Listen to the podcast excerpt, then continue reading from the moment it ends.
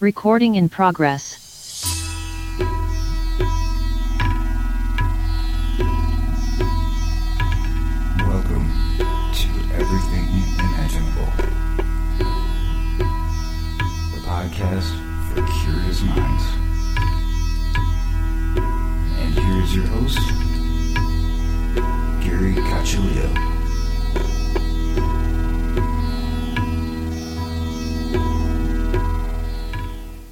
Welcome, everyone, to another episode of Everything Imaginable. I'm your host, Gary Cacciolillo.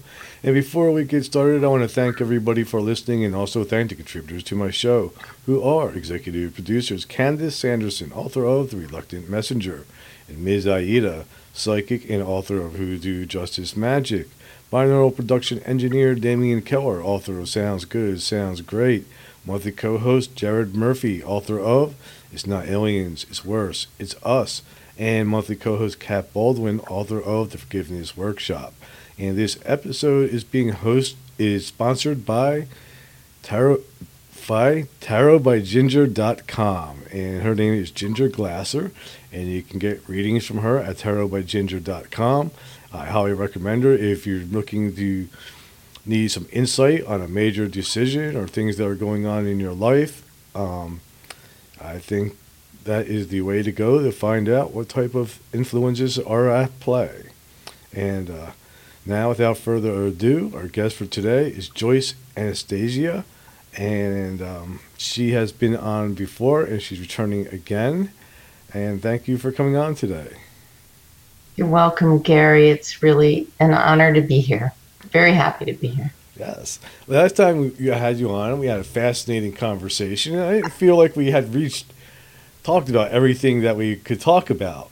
Um, so I wanted to come back today to talk about more about um, the unexplained type of things, the NEDs, the UFOs, um, you know, interdimensional beings, angelic realms, stuff like that.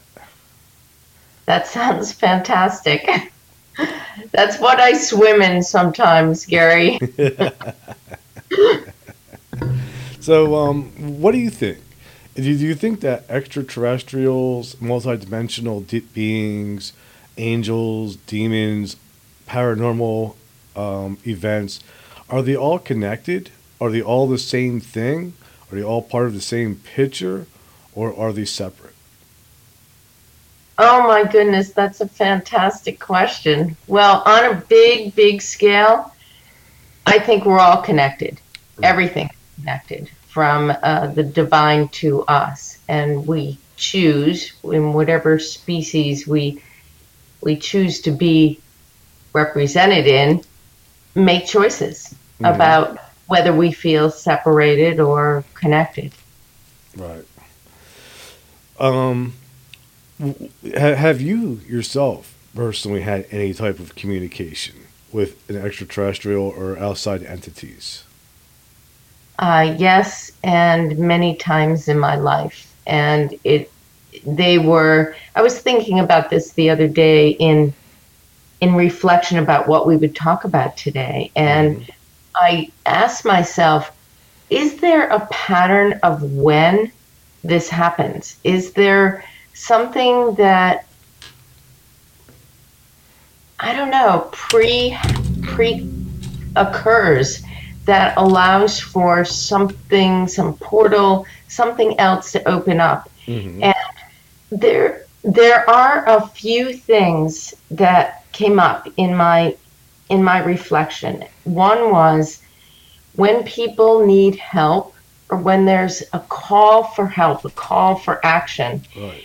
I I feel as if it opens up something for me personally. Mm-hmm. I don't this happens for everyone, but for me, I feel like suddenly all stops are, are removed. Anything that might be in the way of helping someone uh, opens up to support from other realms and other dimensions when something may be just on earth in the dual plane where there's a lot of weightiness and our gravitational pull uh, doesn't allow for the kind of timeless energetic of support.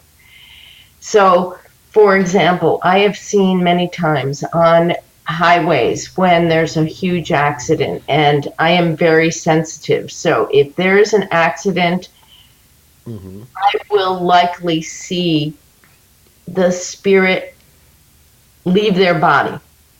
And sometimes in my life, I have literally seen an angel come down and lift the spirit out of the body so that it, this is my understanding of it or reflection of it as it unfolds is it is to relieve the end suffering so it's not so traumatic. So it becomes a an invitation to something rather than what's happening to my body right, Right.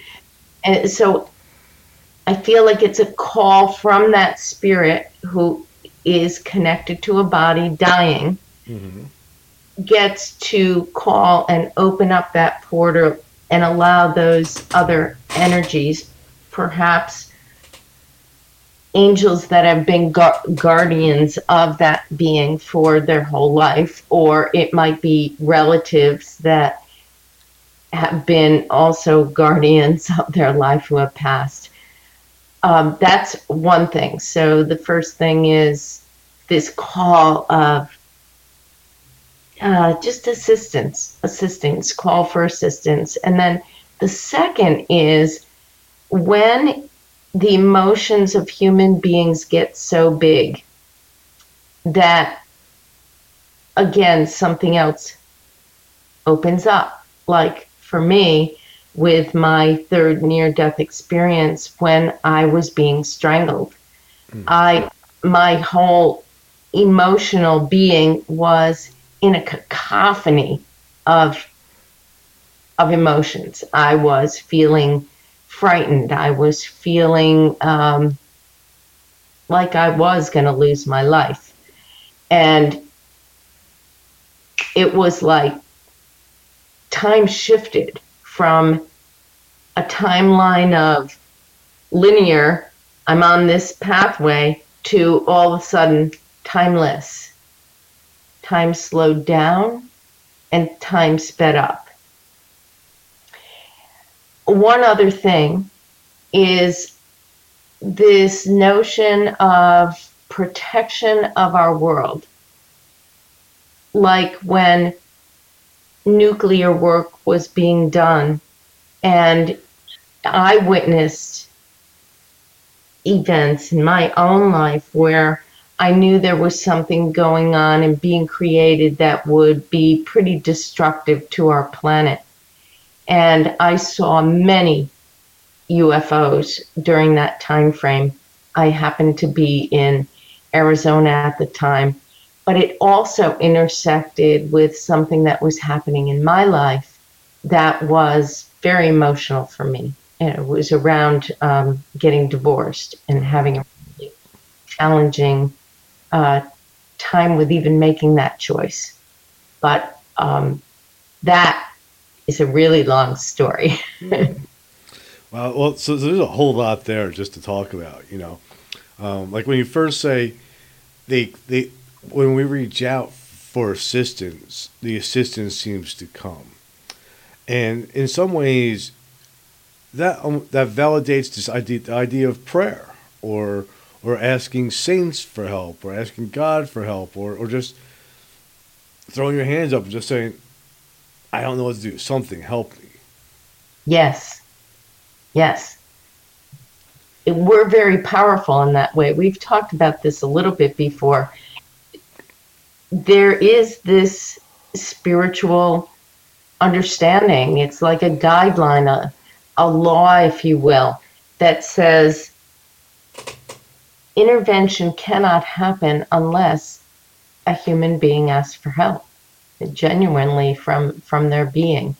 And when they do they might not see it tangibly but it's there and it happens. And it often comes in these unseen ways especially if there's uh, a fear around being helped from the unseen planes.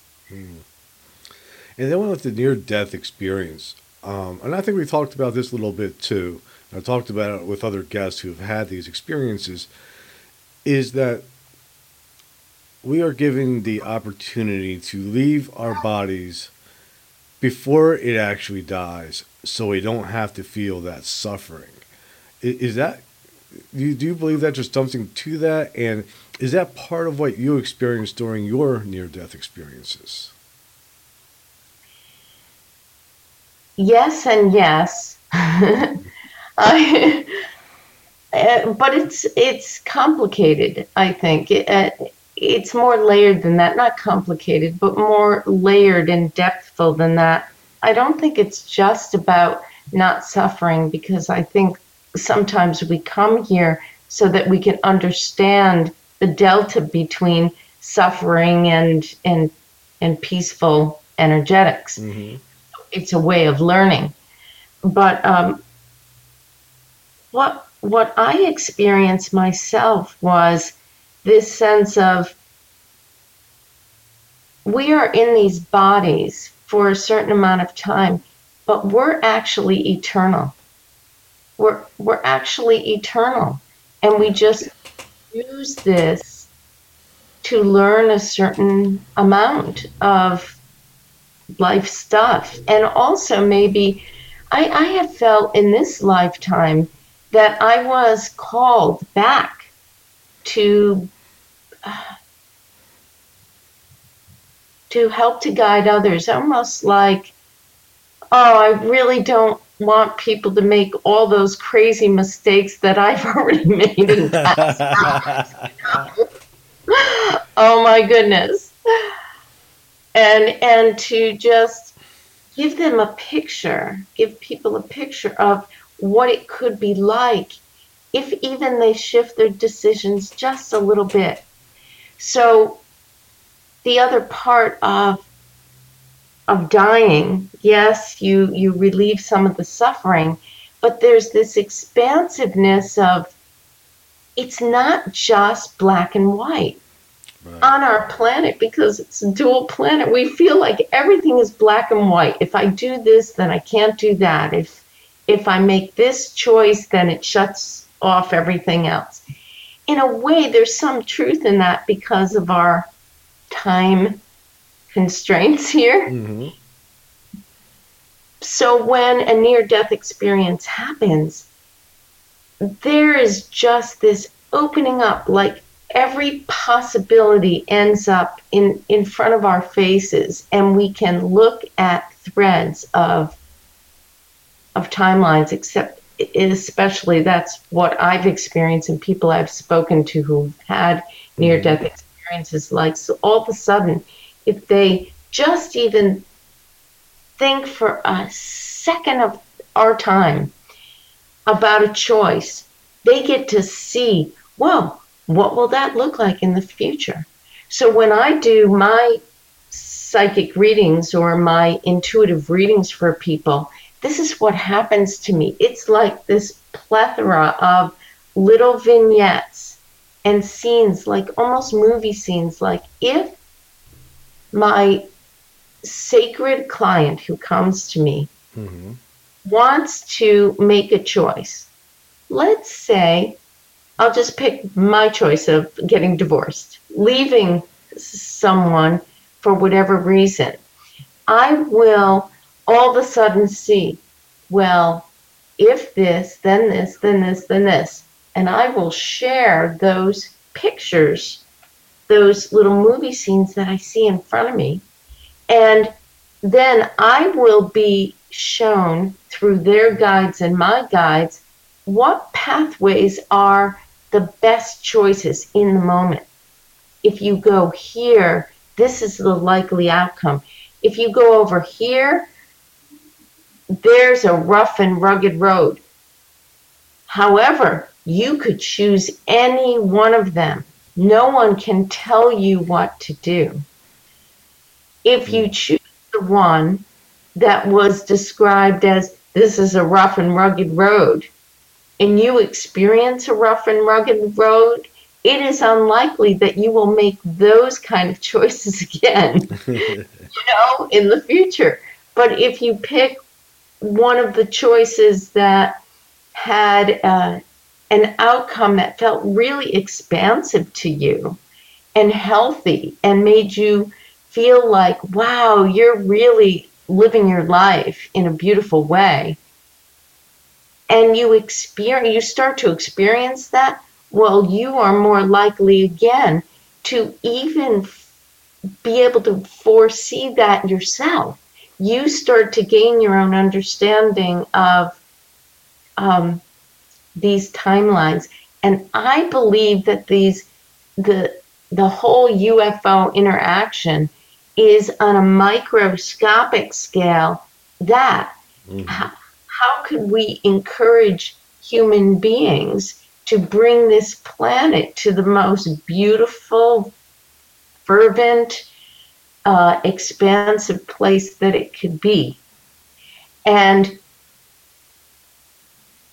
on the other hand, also learn how to communicate in better ways with species. There, in my experience, millions of species Uh-huh. throughout the planets.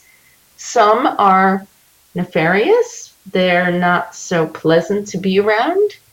Uh, and there's all sorts of reasons for that. And then there are others that actually, in my experience, also serve to protect the earth, serve to protect humans. hmm Interesting. So with with the UFO phenomenon, in, in you know, I've done a lot of interviews, and you know, one of the things is like you know them disarming nuclear weapons, um, a lot of healing, and I've had a lot of guests that come on that have been healed after having experiences with extraterrestrials, and then themselves having the ability to heal other people. Yes. Um, so I do agree that these extra, a lot of these extraterrestrials are trying to assist humanity in evolving and trying to prevent us from destroying ourselves. Um, have Have you had any direct experience with UFOs or extraterrestrials that fit that idea? Yes, I was in Arizona and was actually I I started to begin this story the last time it was uh, my birthday. Uh, I was supposed to go on a long awaited vacation with my partner who had had severe manic depression. And we had been living with that for a long time. It was a, a very intense challenging life because there would be moves all the time because he would lose his job. And um, it was just very challenging the disease took over his life and i knew that if I didn't go on this vacation that we were intended to go on, um, I would start to feel this deep, deep depression too because I was exhausted in trying to support and help in our lives. I had to take on his job and my job at a university that we worked at, and uh, in order for him to keep his job so there was a, a lot of pressure in our in our lives. So I decided to take to still take this vacation and went off to Arizona and I got in a car afterward. I had no idea where I was going. It was it was in a way very unplanned. It was intended as a healing vacation. Mm-hmm. So throughout this journey synchronistic, crazy, wild things were happening, not the least of which was seeing a UFO with a group of strangers who I didn't know, who I felt safe with for for some reason. We were out on a platform where they were building a foundation for their home. They had um, been threatened because apparently there was some kind of military complex on the edge of their land that they had purchased. And they were doing all sorts of healthy rituals to bring in the most positive energy for, for their home because they were right next to a military complex and which could also be positive and healthy and all of mm-hmm. that but they knew there was something wrong and they said to me that they felt like th- they were seeing these UFOs and they said they, they thought they were losing their mind and it was it created by the military or something else so we went to this spot to do a ceremony to kind of protect their land protect their home and also to be open to calling in this this energy of the UFOs, these other species that we thought might be protecting. We didn't know within about 20 minutes of doing these ceremonies, and there, there were they were simple ceremonies, but they were also very powerful ceremonies of calling in this energy of protection. In all sorts of religions, everyone in the group had uh, very different backgrounds, very different cultures. All of a sudden, we saw what we believed to be a UFO and within about a minute, I was in communication with the being inside of this vessel. And they said um, that they were protecting, they were call, uh, they were responding to to this group's call and my call, and um, they wanted to tell us that they loved us and we that was like really surprising since we, we were the ones who were asking for help. And here they are saying we love you for asking mm-hmm. for this protection. And so they asked us if we would follow it. So there were three couples and me. And we got in this vehicle and we started to follow this UFO as it was literally like it felt like within arm's length of us, but of course it was right. way further away. It just looked gigantic and really close to us. Two of the couples were frightened out of their minds. I was frightened, but I was also felt very calm. I felt like this was all supposed to happen and it was also um, very important to open up this portal and to allow this this help and assistance from whatever realm these beings were coming from. So we started driving like really fast down these back roads that we didn't even know that these these people didn't even know existed it was territory that was hmm. totally unfamiliar to me because I had never lived in Arizona. Right. So we're driving, driving, driving, driving. And we look up and we're still following, but there are all these woods, this wooded area, very forested area.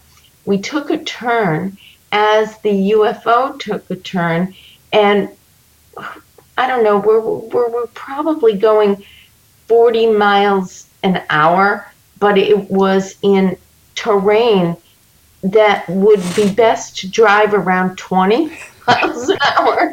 So if you can imagine, you know, it's like this in this gigantic Jeep that we were in. Um, and all of a sudden, the the man who was driving screeches on his brakes. There's this there's this like wall of uh, yellow yellow and black stripes of caution, caution, caution. And he screeches on his brakes and um, just barely hits this wall. And we are greeted by a man with a huge gun I don't know what kind. Look looked like maybe it was a machine gun. Mm-hmm. I'm, as you can tell, really unfamiliar with guns, but it was a a very large gun, and he's pointing it to the window.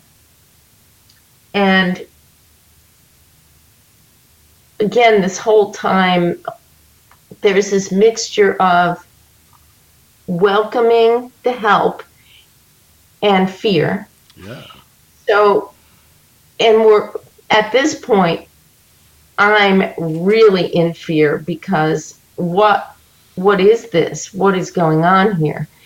So the gentleman who was driving opens the window this much and just a little bit and we're all trying to speak at once because we're all afraid we're going to get hurt we're going to get killed in this context and we say that we were following this UFO, that we were called to follow this UFO.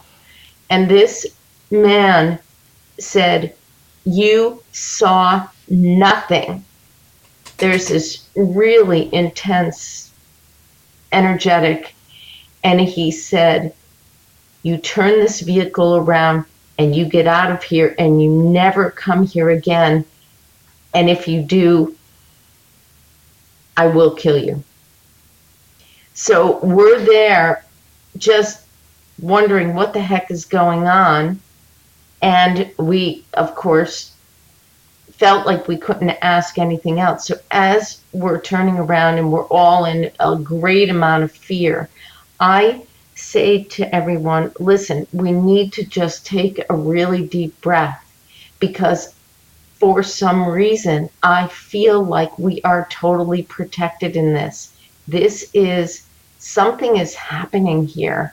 And as soon as we moved away from that area, we saw the UFO again and we followed the UFO out. And what we concluded that that was about was so it would be revealed that there was something going on that was nefarious.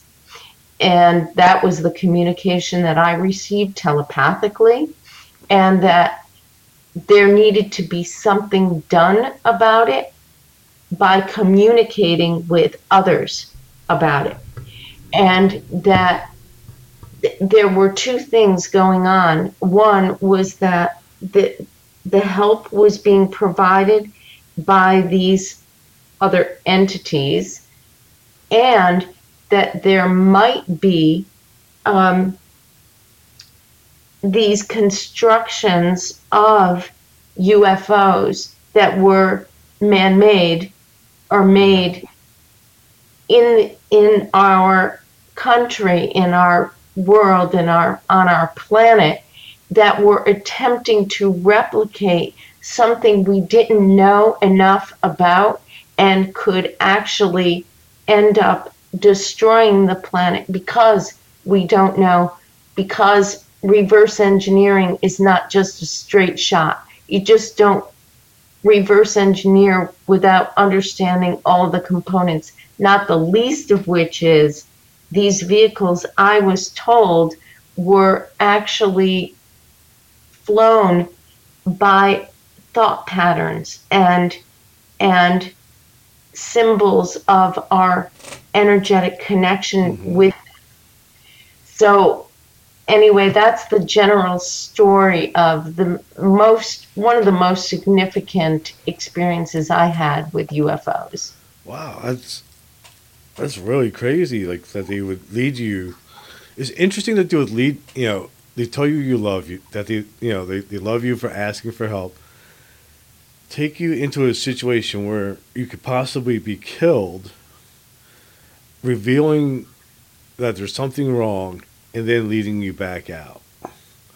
Yeah. Um, like after that, with you and those people that were in the car, like, yeah.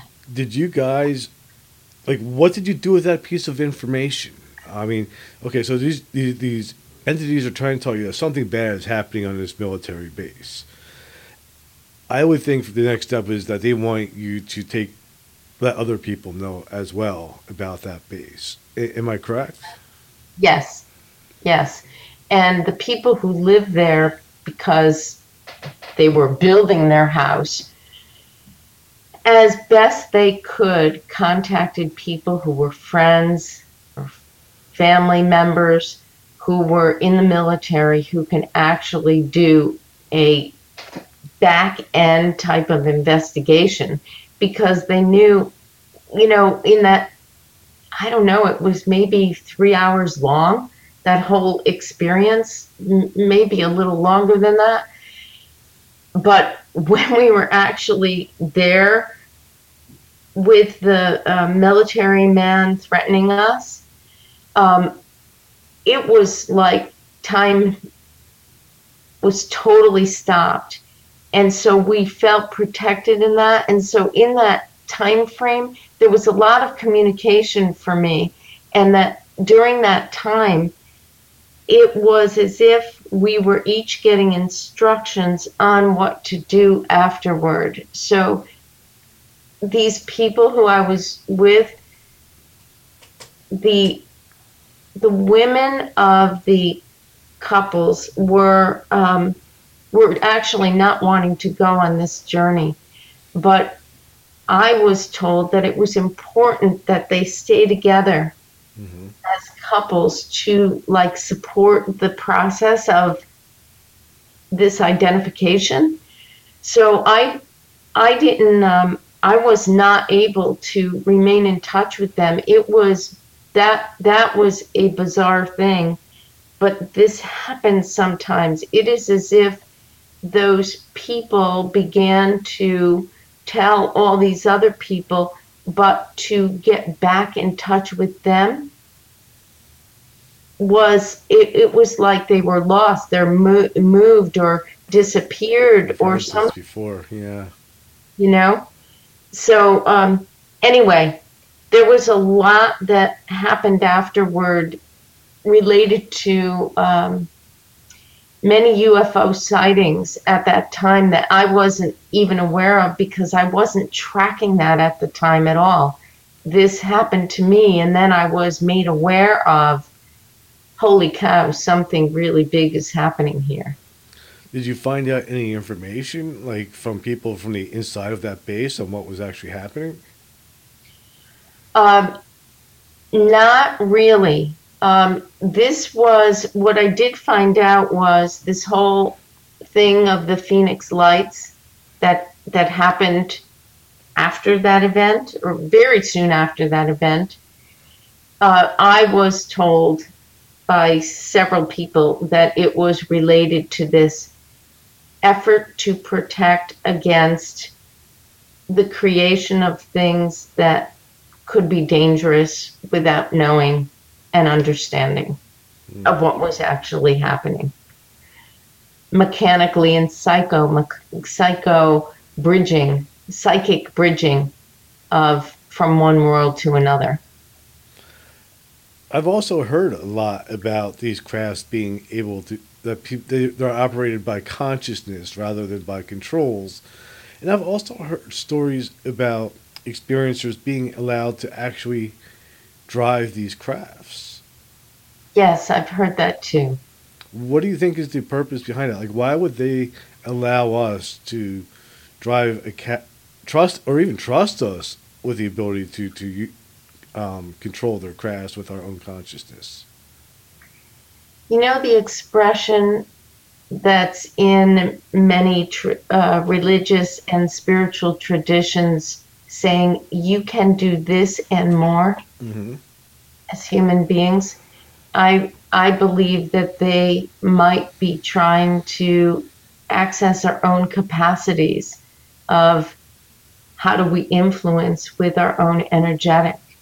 You know, I'm, I'm involved in a lot of consciousness research where you know what is it like to expe- experience psychokinetic capacities what is it like to telepathically transmit communications with other people and when you start to build that up in your own capacities as a human being, then I think that uh, species who who are beneficent to us would love for us to learn even more how to do it.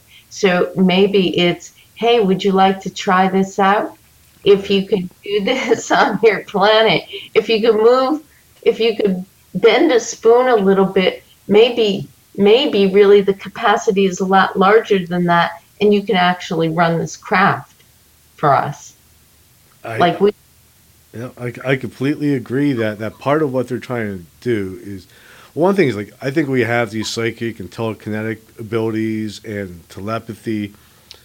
I I think they're a natural part of humans. It's, it's something that we all have. However, um, as children, at, at, at some point, maybe it's like when religions took over or when governments took over, as children, they started to tell us that this stuff was imaginary and it was false. They, they talked us out of believing in our own abilities that we now would consider supernatural, but they're probably just natural. Absolutely. And, and to, to make it easier for us to be controlled and managed by other people and other religions. And now these extraterrestrials, I think, maybe see that this has become a real problem. Yes. And by trying to bring us back to some of those natural abilities that we had, which were which are really survival based, you know, abilities, we need those back in order to reclaim, I think, some of our freedom, some of our unique power, and to reconnect us to spirituality. I can't agree more, and I also believe that they're that they're coming back more right now because there's a great need right now. And you you had mentioned also something about after experiencing a UFO or having a near death experience, people have experienced having healing. Well, getting back to that story of the experience with the, the UFOs warning us, every single one of us had had experiences of feeling healed in some way after it was over. And we physiologically felt um, burnt. Mm-hmm. Like, you know, like uh, something had happened energetically. And when you're exposed to uh, other energies that are trying to help you to build your consciousness, it is very hard for our physiological bodies to, to take it in without experience being burnt or some some other physiological experience, which also gets healed over time, right? Mm-hmm. So for, for me, it was a complete healing of my heart around my divorce. It was as if a, a, a, a switch was turned on and off in a really beautiful way of you are making the right decision, Joyce. And not because of the way in which you are doing it, which is it is out of love that you are doing this. You are not dissing your partner, you're not blaming him, you're not doing this, this, and this, but you are doing this to help both of your lives to move forward in the most expansive way that you can and be the best people you can on this planet now in this lifetime. So in that experience I had when when we came back to the house and the foundation, it was as if all of the all of the sadness and the grieving that I was experiencing left me. It was like it just left my system mm.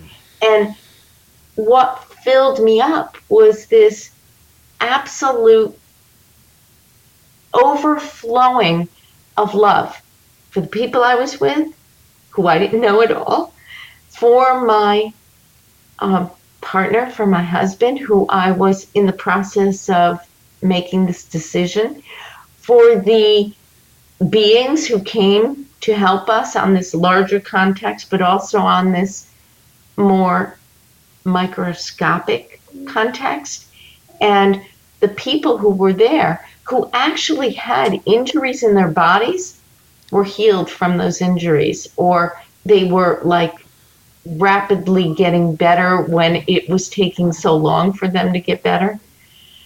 Um, yeah, so all of that, I think, and that our capacities to do that were being triggered, like self healing. You were talking about survival, all these powers that we have as human beings that we're actually born with. I agree with you completely. Uh, then become enhanced. They become in, they became enhanced in me and other people in near death experiences and um, any time I had experiences with UFOs. Hmm. Do you think that the healing that happens is a result of them purposely healing people, or is it simply a side effect of us coming in contact with a higher vibrational conscious state? I think it can be that and both. Like I think it can be the two two of them together. Right. I I feel like it. Hmm. So, if I were to reflect on all of the people that I've spoken to about UFOs and all the experiences I've had, I would say it's almost like their call to action for us and saying, We're going to help you out here. Um, you need to heal, and you're calling out for healing from your cellular structure and in that calling out, then it becomes a relational engagement. So then they're providing help, almost like the original Hippocratic oath, the the doctor helping the the patient.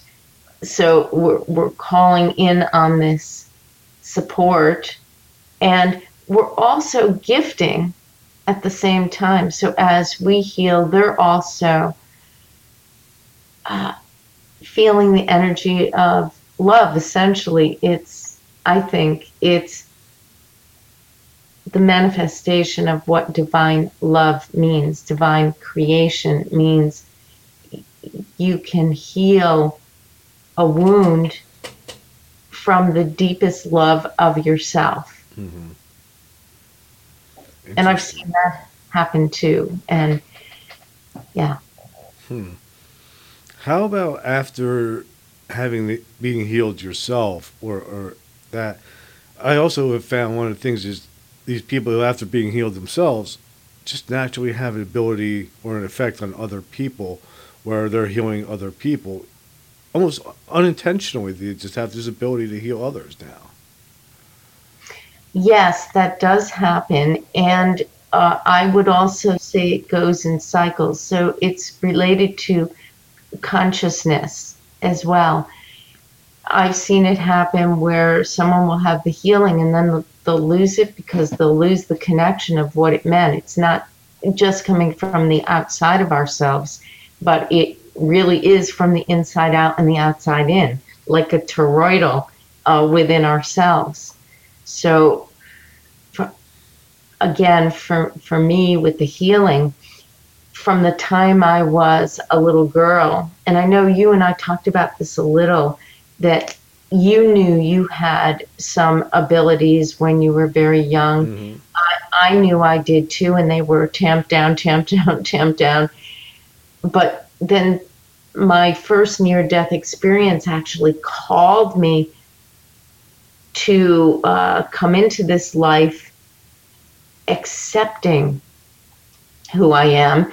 The second near death experience uh, allowed me to remove blocks that were preventing me from fully expressing these gifts.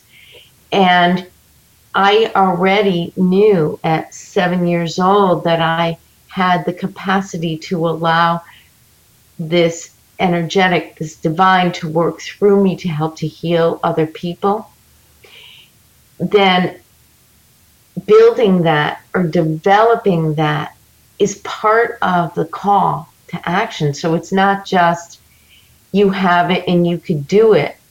Then it becomes a are you going to be conscious of it? Mm-hmm. Be grateful for it, express gratitude for it. When you do those two things, those two additional things, then it grows exponentially. Then it becomes a life path, you know? Mm. It's interesting. You know, um, I have an, an instance where I was going through my divorce and I was doing the podcast and I was interviewing an experiencer. It was Reverend, Reverend Michael Carter. And um, after that interview with him, my it, it, like healed me in a weird way. Like like after that, the, the pain of the divorce, I still felt it, but it was nowhere near in, intense, and it's never been that intense again. Yes, yes, I'm getting goosebumps with you saying that, which, which is always my sign of whoa, truth is being spoken here. Yes, there's uh, that's beautiful actually. That's that's a beautiful expression and that you actually noticed it. You know being I had to notice it. Yeah right. And and to be grateful for it and then to to tap into it like what was that for you? I would love to hear what was that for you I'm, I'm still figuring that out. That, that, that's part of why i do this because i'm trying to figure out what this is. You know, and, and that's not just like what this metaphysical stuff is. It's what all of this is. Yeah. And even why. It's all so like it's easy to look at life on the surface and be like, okay, get up, go to work, make money, go to college, do this, do that, have kids, buy a house, you know. Mm-hmm. But to really look at the deep reason why, you know, why any of these exist and what it actually is is a whole nother story that I mean, some people look at it maybe through the lenses of religion, but I don't think that even comes close to giving us a true answer. You know, I think it's something that each individual has to find for themselves. If we don't seek it for ourselves, we never really find it. And, and a lot of this unexplained phenomenon that I'm talking about, I think, leads people in that direction. Yes, I I think uh, in both directions. So it leads us to that, but it also evokes it. Like, you know, if we're seekers, if we're trying to understand, you know, why are we alive? Right? Why why are human beings even here? Oh, there's a whole bunch of reasons for that. If you start to seek that, sometimes it is like a call to these other beings saying, "Oh, I could tell you why you're here," you know. And when I when I experienced my near death experience, it was like, and it's just like the tip of the iceberg when when the guide said to me, "Would you like to hear about?" Uh, uh, would you like to receive a download about uh, the mysteries of the universe, and I was like, uh, yeah. it's literally just the tip of the iceberg, and it, it felt like I was there for ten years when it happened in a fraction of a second, you know. So, so this reminds me, uh, Gary, of of Groundhog Day. You're familiar with that movie, yeah, right? Yeah. Where the the person who is the uh, a TV broadcaster uh, wakes up each morning and it starts all over again the very same day. And at first, it drives him crazy. Well, think of that as an analogy to living lifetimes. And what happened to him? The transformation that occurred, that by the end, his life was as rich as he could possibly make it because he knew what was going to happen. Mm-hmm. You know, he got to understand what was going to happen and how he can make different choices. And in one day's time, in the end, the, the bottom line was all about love. It was all about love.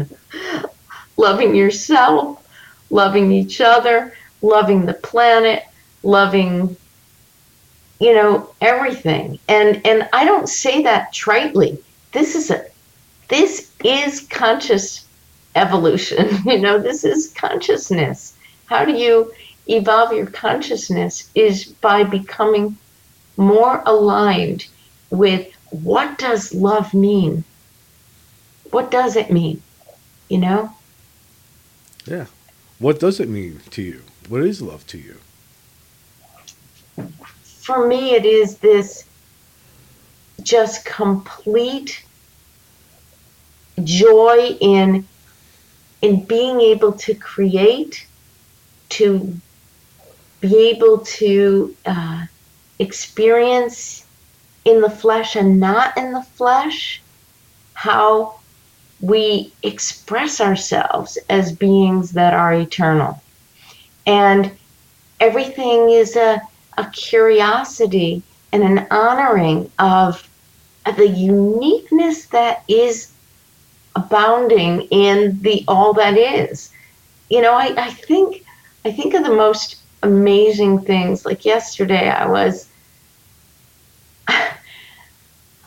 I don't know if I told this story about um, my connection with hummingbirds. And literally coming up to my door and this hummingbird coming to my face, mm-hmm. trying to communicate with me to say, Oh, I've run out of hummingbird serum that you give me.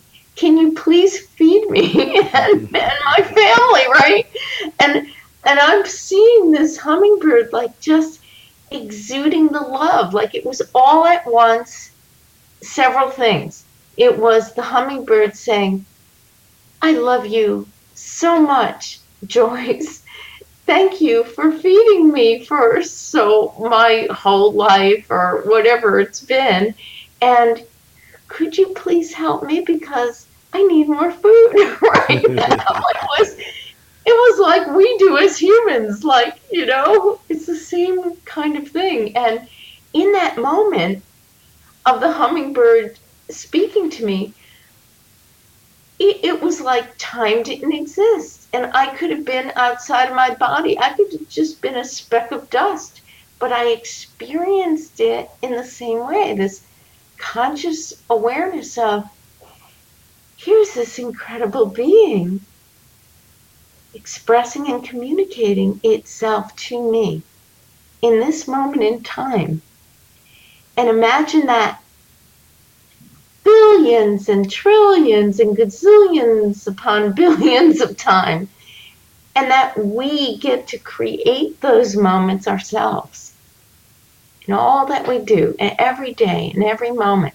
That's how we draw miracles to ourselves and really experience what it means to truly love our life, love being, love everything, you know? It sounds absolutely perfect and easy.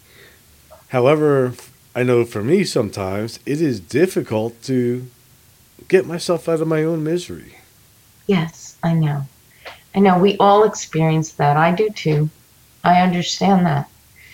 So so when that happens, boy, I just I just have to stop action when I hear myself, my you know, the our monkey mind mm-hmm. saying, Oh, my life sucks. you know, like I have to wake up each day and and oh, especially when all all manner of things goes wrong at one time, like my plumbing and water is coming into my apartment mm-hmm. and and all I could do is pull out every towel I have and and mop up every two hours until the plumber comes, you know. Um, and then computers break down, and then I get a call that there's a death in the family. I mean, it was like this last month was like that, like all manner of external craziness happening in life. I have to just literally stop action. I have to notice what I'm doing. Like, oh, I'm just focused on all the horrible things that are happening.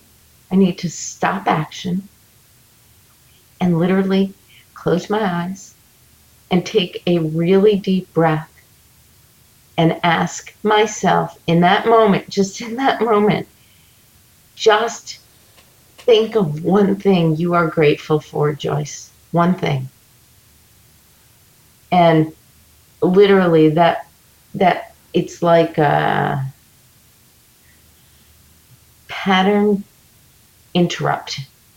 It just interrupts the whole process of getting on that mon- monkey mind everything is horrible feeling, you know.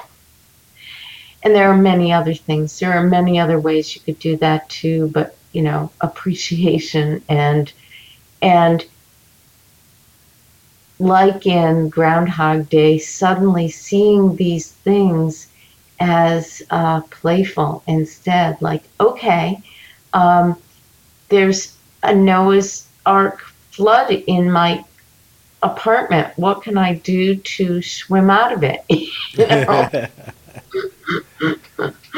and and and this is for people too. Like the whole divorce. Like I was, I was depressed for months before. Mm-hmm. And I was depressed for months afterward because it was such a hard decision because I put meaning on it that might not have been accurate meaning. Like, like re. This is another thing that the communication with people or beings in other planets and angelic realms and guides have helped me with and have helped my clients with, and that is that um, we assign meaning to things because we're seeing, we're looking myopically at something. We're seeing one small sliver of what life is like. And when we step outside of ourselves, like in a near death experience, and we could do this without having a near death experience, getting that bird's eye view and saying, you know, what if we rewrote this story as a comedy? What would it look like? What meaning would we assign it? You know, so I had to reassign meaning to what was the purpose of my getting divorced? Well, it wasn't, certainly wasn't to harm my husband, right? Mm-hmm. It was to, it was out of love. And as soon as that new meaning came through, it it just made an entirely different difference. it made a difference in attitude, in in appreciation of that person was in my life intimately for a certain amount of time for a reason. And there was a reason why we had to get divorced, which, in the context of choices, if it's a choice made out of love versus fear, you know that the outcome is going to be better. it just, that's, that I know for sure is that when, when you make choices out of love, the overall outcome is about love. Hmm. It's a lot. you know, because I, I, agree. I completely agree that that you know, but um, sometimes it, I don't know. It's uh, like I, I, I believe like I, I understand like, like through the divorce thing like for me I was angry for a long time and hurt. And and actually like, like this month was like the, the year anniversary of, of you know uh, happened. And I've been looking back you know like like at first I thought like you know my life was completely miserable and this and that. When I kind of look back at the year now like, I'm like oh well I really did get really far in a short amount of time. And and I'm in a better place. Yes. but but being when I was going through it though, it was hard. It's hard to see. Well, you see how um, our, our perception of time gets really skewed. Mm-hmm. The, the gift of having experiences like we've been talking about um, expands time. So you had a judgment about yourself that oh, a year has gone by and initially uh, I'm I'm not any better off, but now you're looking in a in a calmer space and saying, you know, I I made some headway there, and you know you you also have to take into account the whole nature of human beings and grieving, and being okay with being angry. You you you were going you were and are going through stages of Mhm. grieving. And you can't get to the next stage before you go through the others, in a way, you know? You might jump around, but eventually those those are going to be still there. So- Even So it's normal to go through these stages of anger and frustration and all that stuff, and then into, into love and, and acceptance, and sometimes backwards again, and just flipping around. Absolutely. I mean, it's been a long time since I've been divorced, and my ex husband and I still talk together, speak together on a pretty regular basis. And, um,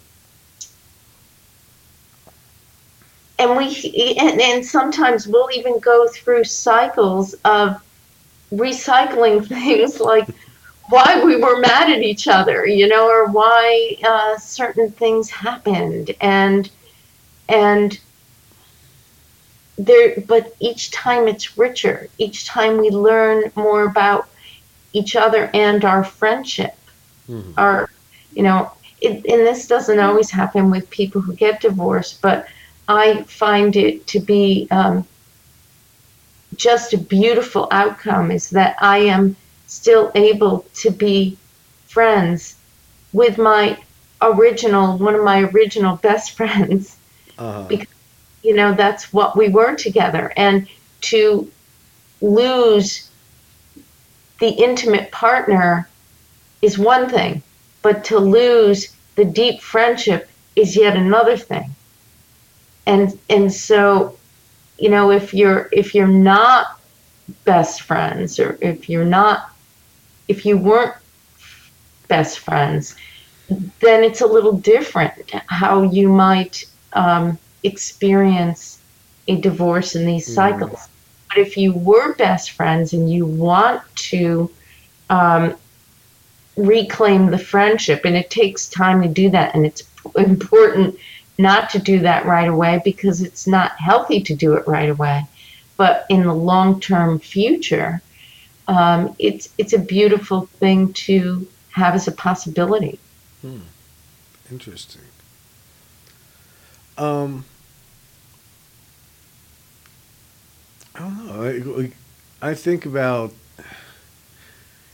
all, everything that we've talked about. You know, from from, from UFOs to near death experience, extraterrestrials, and then something as simple and mundane as, as divorce and broken plumbing. You know. Um, in how it's all connected. It's everything is absolutely you know is, is connected to one thing. You know, our consciousness, how we perceive it, how we frame it. Um, and, and I think that's like basically like been the gist of what we've been talking about is how we sort of decide to frame things and how we do that changes the situation. Absolutely. Yeah. And to call in it, when, you know, when we're feeling the, all the mundane things of life that can be really annoying, as you know. um, and, and also, um, s many people resort to um, addictions and other things that end up bringing them out of the capacity to be conscious about it. And so taking those routes make it even harder to, to draw back in. Um, to this deep connection. It's like a, it's it's like we gift ourselves by reframing. That's that's a real gift to ourselves, and we also can invite another gift for ourselves, which is the communication with those who are in you know beyond this realm not constrained by a body who can um, who can actually help us by their communication with us. So when i said i stop action when things get all kaflooey and i Mm-hmm. start to look at gratitude well i also might sit and pray you know? I might i might just say you know i'm throwing up my arms. I don't have any more solutions at this time even though normally i have a, a list um thousand miles long of what i could do to evoke a better outcome you know and feel better and whatever and same with my clients um, they the more tools they have to use, the better off they are. And the choice of not going down the addictive route versus the I'm going to call on, you know, even even a close relative who might have been close to you, you can call on, and they will come. They will come. uh, you know, not they won't come in a form that you might want, but if you pay attention, there are messages that start to appear. And this is how the bridge between the veil of dimensions happens. It becomes thinner and thinner when you start to ask for help from these other arenas, from these other realms. And I I so value these kind of conversations, Gary. They're I love the the name of your podcast, Everything Imaginable. Could you just explain it beautifully? We, you said we could talk about UFOs and uh, meeting up with aliens and communication with aliens, and and we could talk about plumbing too because it is all connected. It is But interesting, like when you talk about like where sometimes the help comes from. Um, yes, One of the things that I've noticed too is when I sort of stop trying to force things to go my way and kind of let go. That's when, uh, and, and and just be aware and listen to other people and look at look for look for opportunities rather than trying to force things to happen. That's when things seem to go smoother. yes, yes. It's like I have to get out of my own way. Yeah, and there's there's a nice blend with that for for people. Um, some of the people I've worked with have said, um, "Oh, I I feel so complacent when I do something like that. You know, like when I just let go." Mm-hmm. Um, but there's this beautiful dynamic balance that we as human beings can choose, and that is how responsible f- can we be for the li- life that we are living in initiating something to happen. But when it gets to the point of you feeling it being pushed, that's a signal to say, okay, now I have to let go. I've done everything humanly possible. Now maybe I just need to let divine allow for the unfolding to occur. Mm-hmm.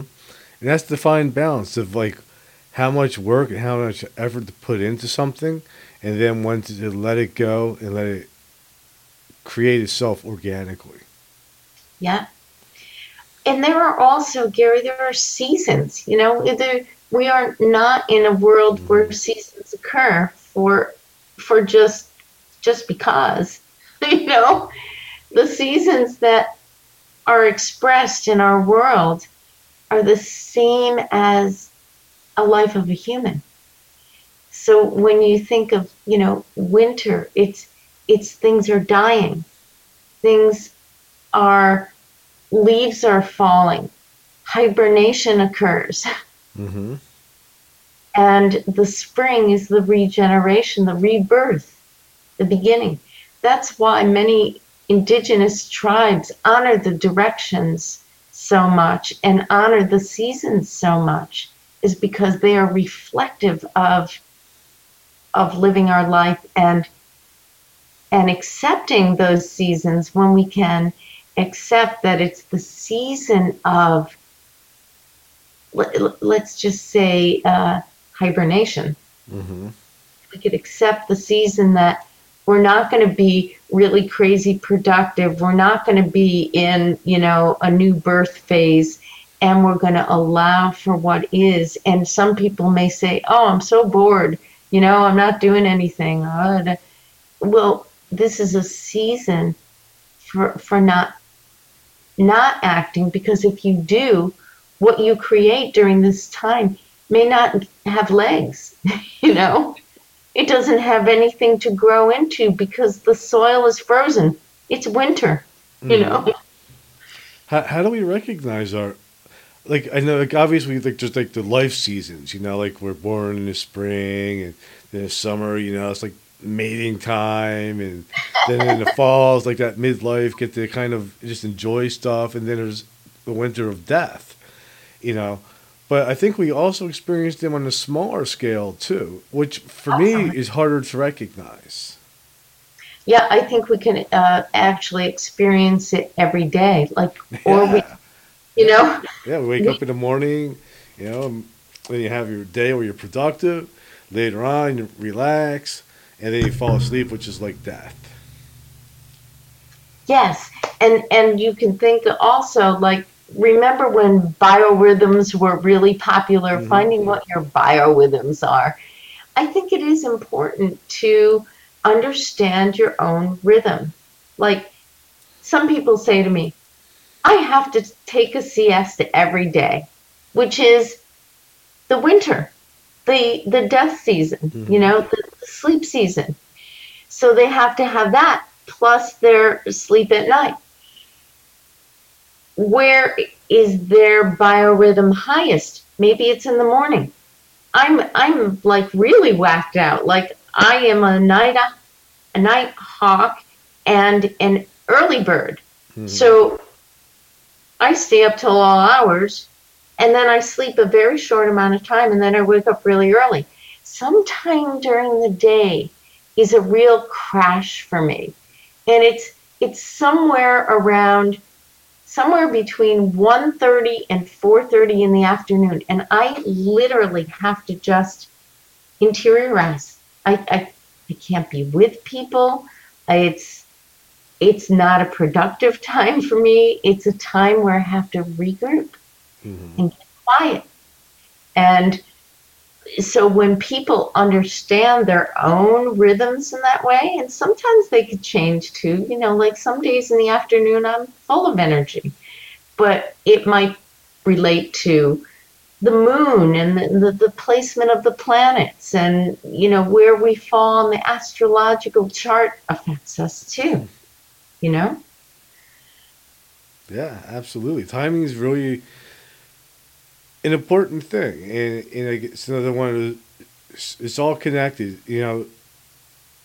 And the ancient cultures knew this. The ancient, you know, they, they, they recognized the seasons, they recognized the times, they recognized the planets. They they did their rituals and ceremonies all according to all of that. They they included certain colors and sounds that are attributed to them in order to bring about you know different magical results. Um, it, it's it, what what fascinates me is that they knew that, and here we are, supposedly way more advanced, as we've forgotten. Yeah. Yeah, I I met indigenous peoples who literally were so connected to nature and knew those seasonal timings that they could actually fish with their hands because they knew when the fish was coming. They actually invited the fish. They said, I need to create nutrition for my family. This is in current day. this is this is now. And they would sense in the exact moment that the fish would come by and grab the fish. And Hmm. and and that's amazing and that's why it's so important that i say to young people uh, get off your cell phones get away from your computer now not, this is not to diss technology because technology has helped us too if we didn't have all the pro- progress of our technology we couldn't communicate as we do because we lost the art of telepathy. Right. But in losing something, how do you gain it back? Um, it's it's so important to not become so reliant on our technology that we're lost. Imagine, imagine if there was a blackout people would be freaking lost. You know, it would be complete mayhem. We have had blackouts in California and people panic. Well, what what did they do before? They listened. They listened to the earth. They listened to, um, you know, even even lighting a candle. Yeah, yeah. We we went for power for a long without power during Hurricane Sandy up here for a long period of time. Yeah. And Where are you located? Where are you located, Garrett? right now I'm in New Jersey. Okay. So yeah, and like when we had during Hurricane Sandy, and you know, some places were out of power for like six weeks. Yeah. You know, and you had to use candles and find different ways to cook, and it also brought people together because there was no TV. That's right. So so you know you had to go you go to somebody's house and sit around and drink coffee and tell stories instead, Yeah. and it was actually really nice. It is really nice. It is really nice because it it brings back the humanity of like why are we here in the first place? Absolutely. Um, so thank you for coming on again. It's always a pleasure having you and talking with you. Um, I I had like one more question that I wanted to ask, which is, um, how does all this make a difference? Like the timing, the knowledge, the separation of from technology, the recognizing consciousness and connecting with guys. Is this going to how is all when you take all of this and put it together? Like how is it going? to How does that help us as individuals? I feel like we're in this age called the Kali Yuga. It's a time where everything seems so much more of a struggle and things are falling apart. It's another one of those really gigantic cycles, right? The more that we become conscious and we ask for help, the sooner we are able to see signs of what is the next phase, which is the golden age. And you know, you you and I both have heard for many decades now the age of Aquarius is upon us, right? Well, the age of Aquarius, just like any cycles, comes in very slowly. It's replacing this Kali Yuga. So think Middle Ages to moving into the early Renaissance. Um, people felt oppressed during the transition. It's mayhem and chaos. Well, when you look back on history and you look back on, on our lives during the Middle Ages, actually many light oriented things were happening. It just wasn't what was the majority. But you and I and many other people who literally call in these higher consciousness awarenesses and light into the sphere now brings it to us more immediately than waiting for it to come. Mm-hmm. This is how it helps us. It helps us to help others. I was saying before, I was called onto this planet this time in a different way than in the past. I'm using all of the things that I did wrong and things that I've done beautifully to help inspire people to bring the more beautiful world and life into their lives now so that they could truly experience it um, and help others to.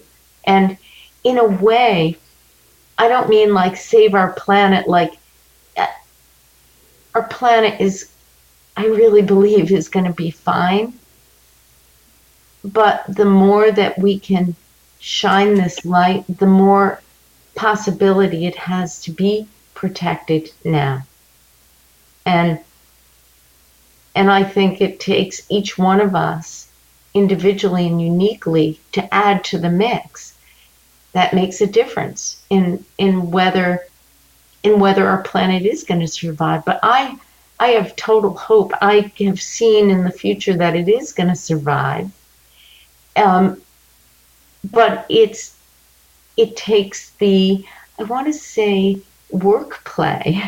It takes this these choices and, and the more we choose that that we have this these powers that we don't have to power over anyone else that we can honor each other the more that we get closer and closer to the divine from whence we came you know and and that's what this is about it's like re understanding re remembering our connection to the whole and expressing it in these these incredibly diverse ways. That is awesome. And, and, and, I think you're doing that. I think you're absolutely doing that. You're bringing out these ideas and helping people along their path and bringing more knowledge into the world, which will hopefully and accelerate the process from this age into the next and to make the transition a little bit smoother for everyone. Yes, smoother and not so much struggle. Like I think people are done with struggle right now. yeah, I think I've had enough struggle too. uh, um, so before we wrap it up, where's the best place for my listeners to find you? I know you have a book out and you have a website. Yeah, my website is leadbywisdom.com and you can contact me at Joyce Anastasia at gmail.com. And if you do say that you've been on this podcast, listen to this podcast, I am happy to offer 50% off of any of my services oh, wow. for, for listeners. That's fantastic. Yeah, you so are welcome. I'll put all that information in the notes of this episode so my listeners can find you and take advantage of that great offer that you're putting out there? Well, it's really important. I feel like the more people that, uh, yeah, can be supported in their own massive transformation, um, the better off we all will be. And I just, I just really respect and honor each person's pathway. Feel like it's really, really important. And uh, I know this is going to sound funny, but I really love humanity. I love people, even when we make really crazy choices. I do too. I want to see things work out for the best. I don't like seeing people harm each other. Exactly. Especially over arbitrary things. That's what we do. Yeah, and we don't need to. We don't need to do that. We never need to do that. No. We don't. Absolutely. Well, thank you again for being on. And just hang on for one moment while I play the outro. Okay. Thank you so much. Thank you.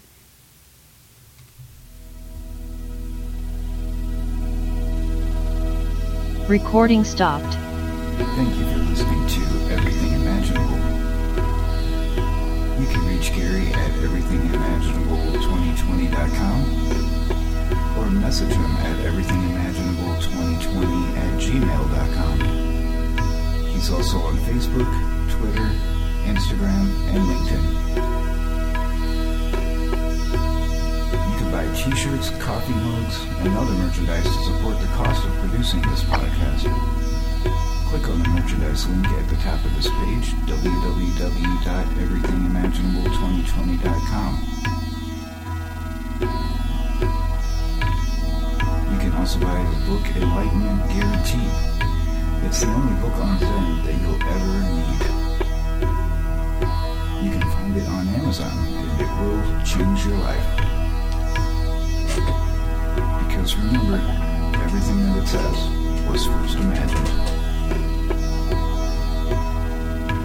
If you loved what you listened to today, don't forget to rate, review, subscribe, and share. Again, thank you for listening to Everything Imaginable with Gary Cochilio.